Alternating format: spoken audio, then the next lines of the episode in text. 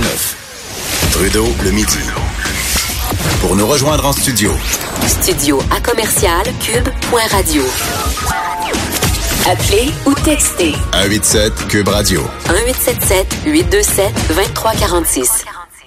Hier, c'était euh, le retour dans l'espace public, si on veut, du maire de Québec, Régis Labombe, suite à l'annonce de son cancer de la prostate. Une longue conférence de presse euh, qu'il a donnée, entre autres, répondu aux questions euh, touchant sa maladie. On va en parler avec Karine Gagnon, qui est chroniqueuse aux affaires municipales pour le Journal de Québec. Bon midi, Karine. Bon midi. Karine, tu étais euh, présente, tu étais là. Moi, j'étais euh, en direct à la joute lorsque le, le, le maire a fait euh, sa conférence de presse, lorsqu'il a répondu aux questions de façon assez succincte. Hein. Ça a été une longue conférence de presse, mais pas tant portant sur sa maladie. Il y a eu plusieurs questions sur d'autres sujets. Mais je je sais pas toi, mais j'ai quand même été frappé par par l'état du maire qui semblait un peu sous le choc, un peu affaibli. Est-ce que c'est la même lecture que tu as eue? Ah oui, absolument. Il y avait le teint euh, plutôt euh, blafard, puis on sentait euh, beaucoup d'inquiétude. On sentait tout le poids de cette épreuve-là hein, sur lui, parce qu'en fait, il reste encore beaucoup d'inconnus. et puis, et puis, je dirais même qu'à la fin de la conférence de presse, plus ça avançait, là, plus on voyait que il manquait d'énergie, là, ce qui n'est pas dans son habitude, là, comme tu peux t'en douter. Là. Mm-hmm. Ouais, des fois, il manque de patience à la fin d'une conférence de presse, mais de ah, manquer. oui, mais, mais, de manquer d'énergie. vraiment plus, euh, oui, ça, c'était vraiment qu'on sentait qu'il manquait de gaz en bon français. Puis en plus, c'était une grosse journée parce qu'il y avait la séance du conseil municipal qui suivait. Alors, euh, ça sera pas évident hein, de, de, réduire euh, l'agenda. On le voit cette semaine. C'est certain que c'est particulier. Il y a deux budgets, mais quand même. Euh, euh, il nous a habitués à être un peu partout tout le temps puis à réagir sur tous les fronts. Alors, ce sera euh, un important hmm. défi pour son équipe, disons. Parce qu'essentiellement, ce qu'on ce qu'on a retenu, ou en tout cas ce qu'on a appris hier, c'est que euh, ça semble, et euh, pas le terme que, que, que, lui a employé, plus vilain que ce qu'il ne l'aurait souhaité. Donc, on n'a pas nécessairement de détails, mais on comprend que le combat risque risque quand même d'être ardu. Là. C'est ça. Ce qu'on nous dit, c'est qu'il a appris en septembre euh, qu'il y avait quelque chose qui fonctionnait pas. Il y a eu des tests. Euh, puis là, bien, il reste à établir euh, l'avancement de la maladie et même il a laissé entendre qu'on allait vérifier si ça ne pouvait pas s'être étendu à d'autres organes. Alors, euh, ça augure rien de bon, mais en même temps, il disait, ben, je parle à travers mon chapeau, il faut encore avoir des résultats. Et puis là, en fin de semaine, il passait une série de, nouveaux tests. Alors, on en saura plus, mais pour l'instant, euh, comme tu le soulignais au début, on sent que euh, le maire souhaite garder le, contrôle de, de, la machine. Là, qui il envisage pas encore même de déléguer certains dossiers importants euh, à, son entourage. Mais tu le disais, ce sera pas simple parce que bon, être maire d'une ville comme Québec, c'est un travail plus qu'à temps plein. Et là, bon, le maire Labon me disait, euh, bon, il existe le téléphone, je suis capable de parler même quand je suis alité et tout et tout, mais c'est très très très demandant. donc, on se demande quand même, euh, malgré toute sa détermination, son même son entêtement, je le dis de façon positive, là, parfois, on se demande comment il va arriver à continuer à, à gérer la ville lui-même. Oui, puis il nous a dit aussi, euh, on m'enlèvera pas le cerveau quand même. Euh, bon, puis euh, son entourage sait aussi qu'il est capable d'être d'être là tout le temps, même quand il est en vacances. Alors, par contre, comme tu le dis, hein, ça, reste un être humain. puis moi, je donnais l'exemple en chronique ce matin de, Patrice Drouin, qui est le, le, patron de Gestev, qui organise toutes sortes d'événements d'envergure à Québec, ben qui avait un agenda très chargé, puis qui était lui aussi un peu comme M. Labon, quelqu'un qui prend ses dossiers à cœur, puis qui travaillait fort, puis qui s'est fait dire par son médecin l'année passée, ben écoute, là, euh, ton agenda chargé, il va falloir que tu le mettes de côté, puis que tu mettes toutes tes énergies dans cette lutte-là contre le cancer, puis il s'est accordé un congé tout l'été. Alors, euh, donc, je pense que c'est euh, le constat auquel M. Labombe va en arriver, mais on sent peut-être qu'il est, tellement sous le choc que je suis pas certaine qu'il réalise. puis on peut comprendre, c'est toute une bombe qui, tombe sur la tête là, quand tu ah. apprends que tu souffres d'un cancer. Mais je suis pas certaine qu'il réalise tout l'impact que ça va éventuellement avoir sur, euh, sur, sur toute ta vie professionnelle, finalement, parce qu'il emmène large.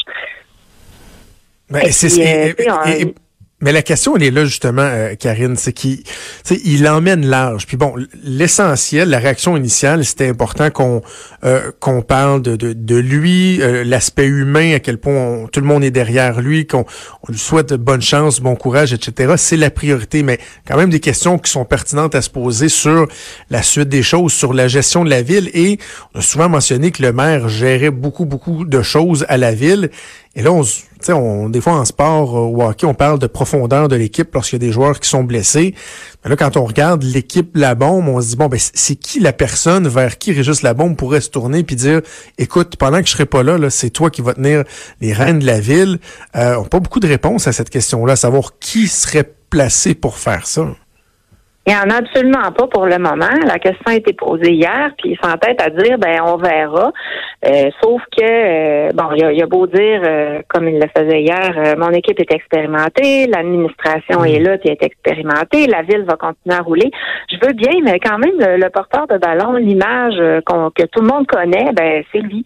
Alors, euh, ce sera pas, ce sera pas facile. Puis il a déjà été mieux entouré de personnes plus d'envergure. Je sais pas qu'il n'y a pas de gens intelligents dans son équipe, mais des gens qui euh, qui ont de l'envergure puis qui, qui sont plus connus sur la place publique, j'en vois pas beaucoup. Dans le passé, il y a eu euh, bras droits euh, qui prenaient plus de place, mais on sait comment ça a fini avec Jonathan Julien, qui est parti maintenant, qui est dans le gouvernement Legault. Julie mieux après plusieurs années, elle, c'était une personne de confiance. Là, pour M. Labaume, elle est partie parce qu'elle voulait quitter la politique, mais Bon, moi, c'est qui je vois, c'est, bien sûr qu'il faut se tourner vers ses bras droits. Hein. Il, y a, il y a Rémi Normand qui, euh, et le, le vice-président du comité exécutif, Marie-Josée Savard, mais M. Normand a déjà fort à faire avec euh, le dossier du, réseau de transport structurant. Ben, c'est ça, puis on sait que c'est pas facile ces temps-ci. Là, et, Marie-Josée Savard, moi, je, la connais personnellement. C'est une fille super sympathique, une entrepreneur qui avait euh, un ou deux petits commerces et tout, mais ça prend quand même une expérience particulière pour être capable de gérer une ville aussi importante, imposante que